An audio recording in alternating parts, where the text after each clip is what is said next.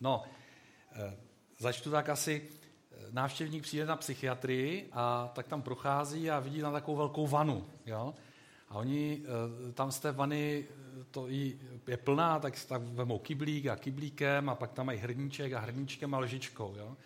A se ptají, a jak nejlépe to jako vytáhnout? On řekne, no já nevím, no tak já vzal bych kyblík, kyblíkem, jo? To, to, je, to je nejrychlejší.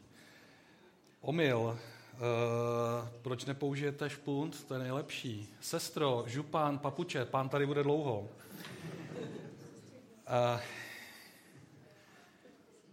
někdy se chováme tak jako zvláštně, jo? Uh, přemýšlíme nad věcmi ne tak, jak se zdají, protože ten špunt je někdy hodně hluboko a nemusí to v kalné vodě být, ale on tam je a můžeme věci, kalné i věci ze života vypustit. A když jsem tak přemýšlel, jak jsem se kdysi choval, tak jsem se choval taky někde jako bláznivě a e, snažil jsem se život nějak ustát a jak mi to tak různě přicházelo, tak jsem se to snažil vybírat tu lžičkou, tu hrníčkem, někdy jsem si na to vzal bagra, ono to stejně nefungovalo. A e, říká se game changer, to co, to, co změní hru, to, co změní opravdu úplně, jo, že najednou máte silnou figuru. A pro mě ta, to, co změnilo ten game changer v mém životě, tak eh, bylo z eh, Evangelia Jana. Já jsem dostal Bibli a v Janovi, Janově Evangeliu, já bych to hrozně rád přečetl, že ten, tu část mám rád, i když ji křesťaní to jenom jako jenom z části.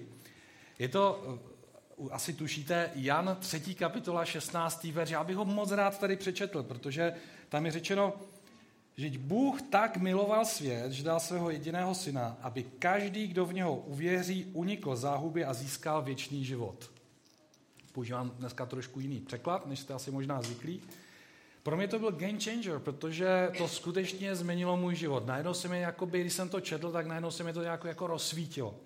Ale je zajímavé, že tam je, uh, ono to totiž pokračuje, to my většinou známe tenhle verš, ale tam je potom i řečeno, kdo však v něho neuvěří, odsuzuje sám sobě, protože odmítá milost nabízenou samotným Bohem. A tak dále. Je to, je to nesmírně zajímavý text, který říká, že Bůh miluje nás, poslal Ježíše, a to jsme si připomínali minulý týden o Velikonocích. A říkali jsme si, že Ježíš Eh, nebyl jenom ten panáček, co je ukřižovaný na božích mukách, ale že vstal slavně a stal se někým, kdo, kdo, kdo opravdu mění život, kdo, kdo je ten, kdo mění pravidla hry, protože změnil to, co normálně není možné. A já jsem za to rád. Protože eh, jsem přesvědčený, já jsem se díval tak, jako co, o čem jsme mluvili v posledních dvou letech, zvláště z streamu, a tak mi utkvěla jedna taková myšlenka, kterou jsme měli před dvěma lety, že Bůh poslal Ježíše jako lék na to, aby nemocný svět, který je infikován smrtelnou infekcí hříchu, zachránil, protože to jinak nejde. Ježíš je ten špunt, který to prostě odšpuntuje a vypustí všechno nechutné, co v té vaně je a může to svým duchem propláchnout, aby tam bylo čisté. Jenže někdy se chováme tak trošku bláznivě a vyléváme to, no já si tak říkám, pipetou, to tak pipetujeme po mililitru, ale ono to jako nejde. A když mluvíme o velikonocích, které byly minulý týden, tak eh, ten, kdo to hodně dobře zaznamenal, tak eh, z mého pohledu byl Apoštol Jan. Apoštol Jan byl takový zajímavý člověk. Byl to mladý muž, on v té době byl skutečně mladý. To, to nebyl žádný nějaký uh, už zajetý obstarožní nějaký jedinec, jako třeba my už, ale, ale byl to mladý chlap, tak kolem 17 let, a setká se s Ježíšem, který se stal tím jeho mm, tím game changer, tím, kdo změnil eh, jeho život. A víte, co je na tom nejlepší? Že on napsal evangelium a potom teda to zjevení, ale jeho celoživotní moto, když čtete i Janovi listy, je Bůh miluje svět, Bůh miluje tebe, Bůh miluje mne a tu lásku chce ostatním dávat. To byl apoštol lásky. Ne takový jako nějaký hippík s kouřený trávou a jako láv a tak, ale skutečně někdo, kdo, kdo poznal lásku, která opravdu mění pravidla hry, která mění lidská srdce. A tak já moc rád čtu Apoštola Jana, tohohle mladého muže, protože, protože Bůh mu to změnil skrze tu lásku. A samozřejmě potřebujeme jiné věci, ale já bych dneska o nich chtěl mluvit, protože eh, Jan je velmi zajímavá postava. Je jediný z učedníků Ježíše, z těch dvanácti, který nebyl zabit eh, eh, během života popravou. všichni byli různě popraveni, různými způsoby. Oni teda podle legend, mimo biblických e, zpráv, se ho pokoušeli různě zabít. Naposledy se ho snažili uvařit ve voroucím oleji, ale nějak se to Římanům nepovedlo, asi nějaký Packalové nebo co, nebo Bůh, já nevím. A tak ho odeslali na ostrov Patmos, jako do vyhnanství. E, to se stalo v době, kdy už byl teda poměrně hodně e, pokročilého věku. To, ne, to se nedá říkat. Politicky korektní, byl to senior už. Jo? Pravděpodobně měl kolem 80 let. Já to vždycky tady tak říkám, kdo jste tady seniori, nebo se na nás koukáte seniori, nic neskončilo. Jo? V 80 Bůh může vás použít tak, že, eh, že napíšete knihu, která bude hýbat celými staletími. Různě teda. A já bych se rád podíval teď do uh, knihy Zjevení, do první kapitoly. A tam se stalo něco velmi zajímavého. A protože máme téma od sebe k Bohu, tak uh, bych rád přečetl, tady to mám, Eh, od devátého verše, já však, bratr Jan, spolu s vámi pronásledovaný a s vámi očekávající Kristovo království, byl jsem vyhnán na ostrov Patmos, protože jsem hlásal boží slovo a svědčil jsem o Ježíši. On to vzal vážně, on se obrátil k Bohu, celý život uh, byl s Bohem a Bůh k němu mluvil. A myslím si, že to od sebe k Bohu je důležité v tom, že když, když ty své věci a to svoje já takhle trošku u, umenším a pozvu Boha, aby přišel do mého života, aby, aby mě do toho nějak kecal a nějak jednal, tak mohu být u toho, když Bůh jedná. Mohu vidět najednou věci, které normálně nejsou. A Bůh mu dal zjevení, dokonce ne zjevení, on se s ním osobně setkal, protože, protože se můžeme pokračovat od desátého verše. A zde jsem byl v duchu přenesen do události posledního dění. A zezadu na mne volal hlas, zvučný jako polnice. Co uvidíš a uslyšíš, zapiš do knihy a pošli do sedmi zborů v Malé Ázii. A když budu trošku poskočím, otočil jsem se a za tím hlasem a uviděl jsem sedm zlatých svísnů a mezi nimi stála postava podobná Ježíši Kristu. Jan se eh, byl vyhnán, eh, to jeho křesťanství ho stálo to, že ho vyhnali do pustiny, a tam se s ním setkává Ježíš. Když se otočíme od svých, eh, od svých věcí k Bohu, tak Bůh vstoupí do našeho života a nemyslím si, že bychom někdo z nás, třeba Pavel tady napsal knihu Novou zjevení, jo? když konec konců žijeme stejně na konci času, že jo? Ale, ale, ale Bůh nám garantuje, že když se k němu otočíme, tak Bůh nám osobně dá zjevení. Že osobně se nám ukáže a řekne, já jsem tady, já na tebe myslím. Já bych chtěl mluvit do tvého života chtěl bych ti ukázat věci, které třeba nevidíš. Chtěl bych třeba uh, ukázat, kde je špunt, abys to vypustil. A to se vlastně částečně tomu Janovi stalo. A on potom pokračuje a říká, no když jsem ho viděl, tak jsem skoro padl jako mrtvý k jeho nohám. On říká, vstáň, protože, protože já si vážím toho, jaký jsi.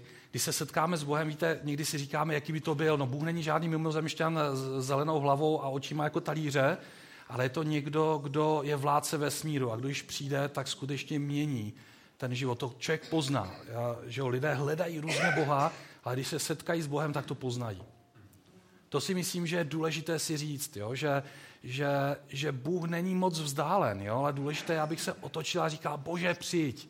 Ale když on přijde, tak to poznáme.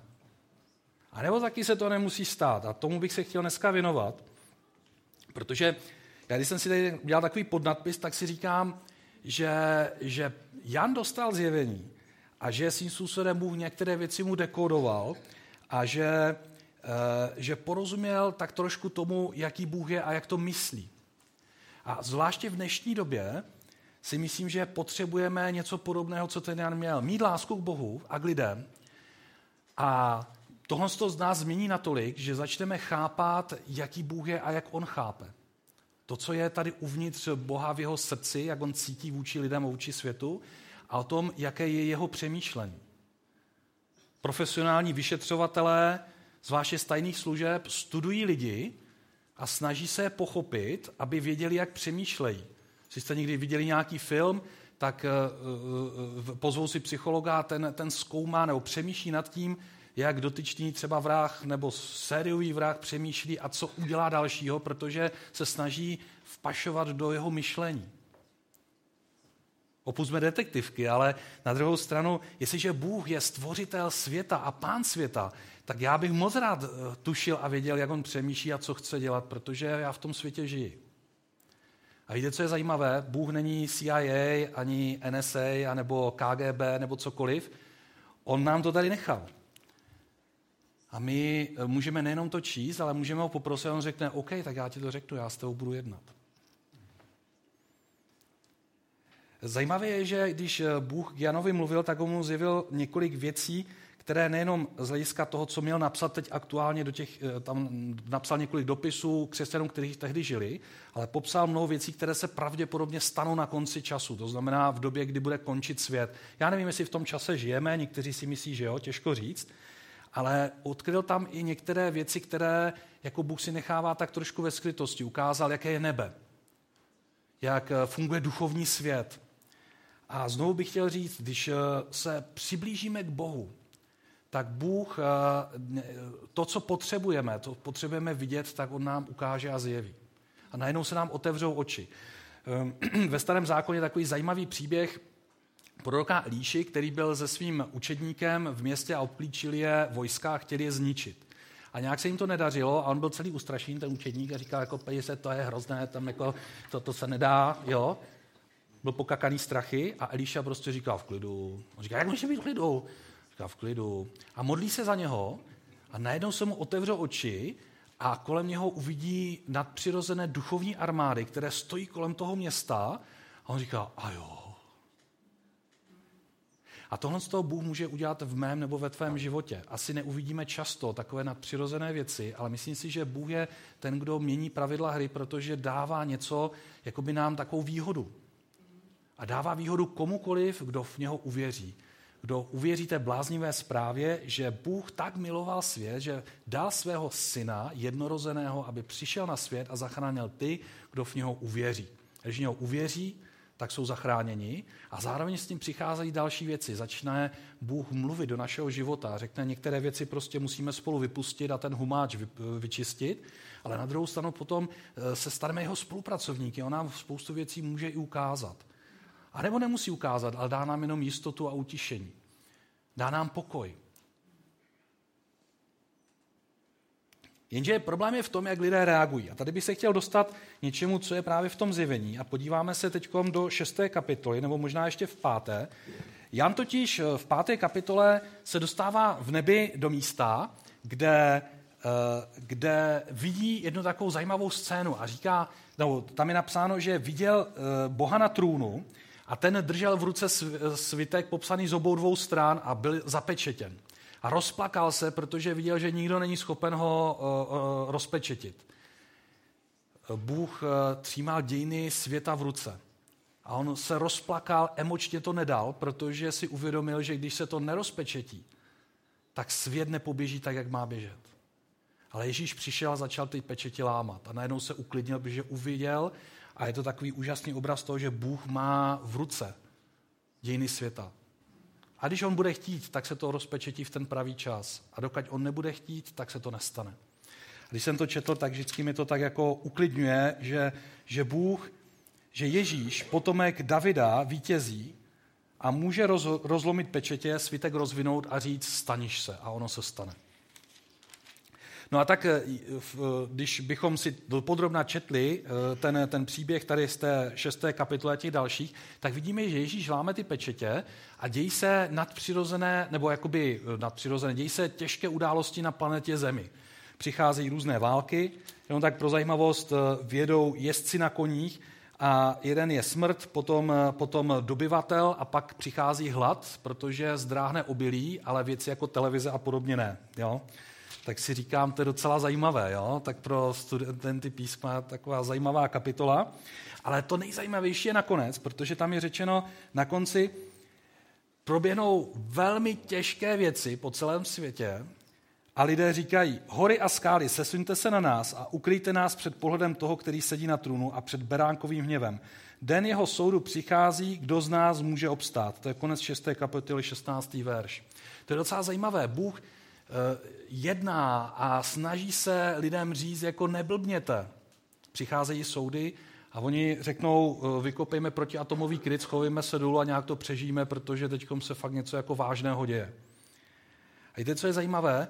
Bůh uh, má lidi rád a má další jakoby, věci v rukávu a začne, protože lidé páchají zlo, zabíjejí křesťany a podobně, a to víme. Mimochodem, jsme v době, kdy je pronásledování a zabíjení křesťanů asi nejsilnější za celé dějiny. Když si spočítáme země, kde to probíhá, a lidi, kteří jsou, jsou popravováni nebo pronásledováni pro víru, tak zažíváme jedno z největších pronásledování křesťanů. Početně. Podle dat.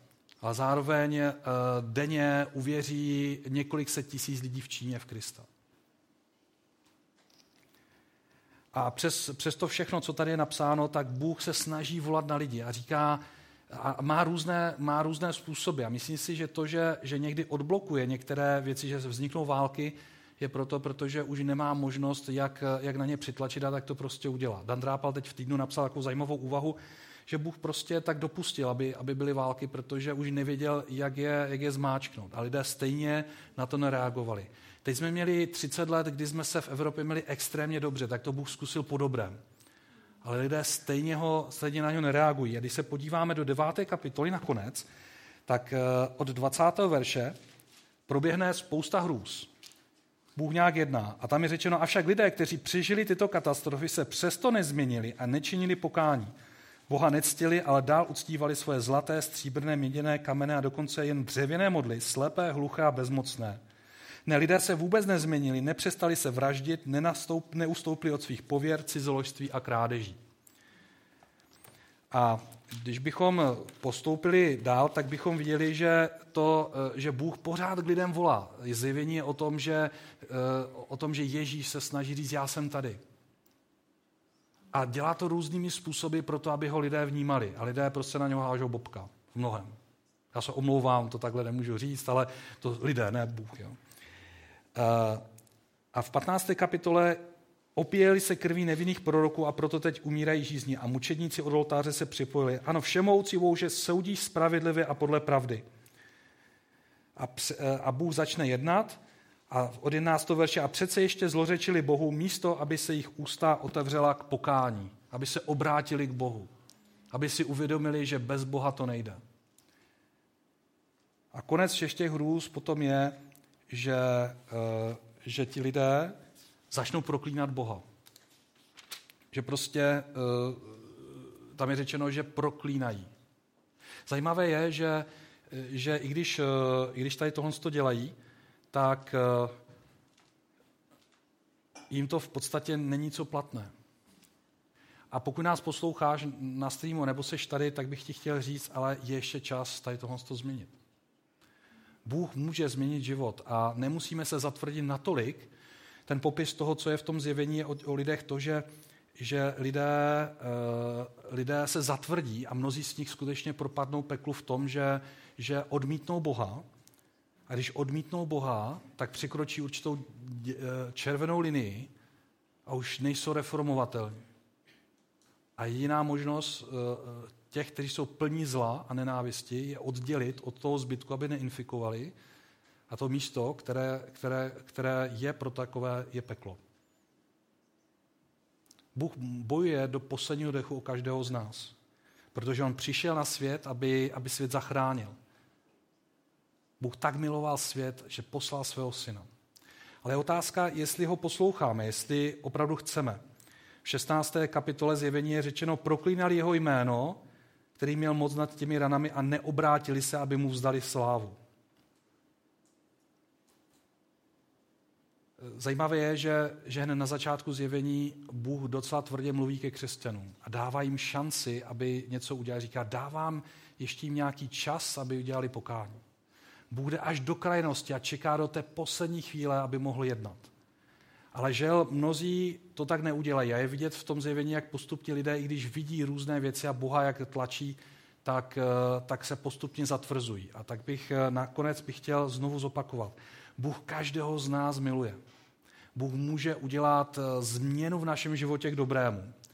Ale dokud ve chvíli, kdy ho ještě můžeme vnímat, dokud slyšíme o něj, udělejme to. A pokud tady někdo je takový, kdo přemýšlí nad Bohem, koho se dotýká, dotýká to, že, že Ježíš by mohl být tím, kdo, kdo změní tvůj život, tak to neoddaluj. Já to neříkám proto, abych teď psychologicky přitlačil, ale právě proto, že čím déle to budeme oddalovat, tím méně to bude naléhavé. A může se stát, že se staneme ty, kdo se zatvrdí a nakonec Boha proklejí. A to je něco, co Boha nesmírně mrzí, ale může se stát, že ten člověk se tak zatvrdí, že už pro něho není spásy a záchrany. Ale tady záchrana je. Slyšíš to, že Bůh tak miloval svět, aby zachránil každého, kdo v něho uvěří. Tak bych se teď nakonec chtěl modlit. Pokud vnímáš ve svém srdci, že Bůh, Ježíš je ten, kdo, kdo je odpověď po tvých modlitbách, pokud hledáš Boha, tak se modli k Ježíši, protože já mám tu zkušenost ve svém životě, že, že On mi ji změnil a mnozí to takhle mohou říct. Rozumět dnešním dobám je jedna věc, dávat, aby Bůh dával pokoj pro dnešní dobu, do mého srdce, abych nebyl roz, rozhozen válkami, o kterých slyšíme. Ale základem je, aby Bůh přišel a změnil můj život. Já se teď budu modlit, a tak pokud eh, někdo nás třeba poslouchá na streamu, pojďme, skloňme hlavy, pokud někdo takový je, tak klidně zvedni ruku a pokud seš u televize, tak klidně se postav nebo zvedni ruku. A chtěl bych říct, modli se. Modli se asi možná takto. Pane Ježíši, prosím přijď do mého života a změň ho, udělej tu změnu, aby, abych nemusel vynášet všechny tu špínu a, a problémy svého života po kapkách, ale aby si přišel a provanul můj život. Prosím tě, odpust mi všechno zlé, špatné, co jsem kdy udělal nebo udělala. A prosím, změň můj život. Přines lásku a pokoj.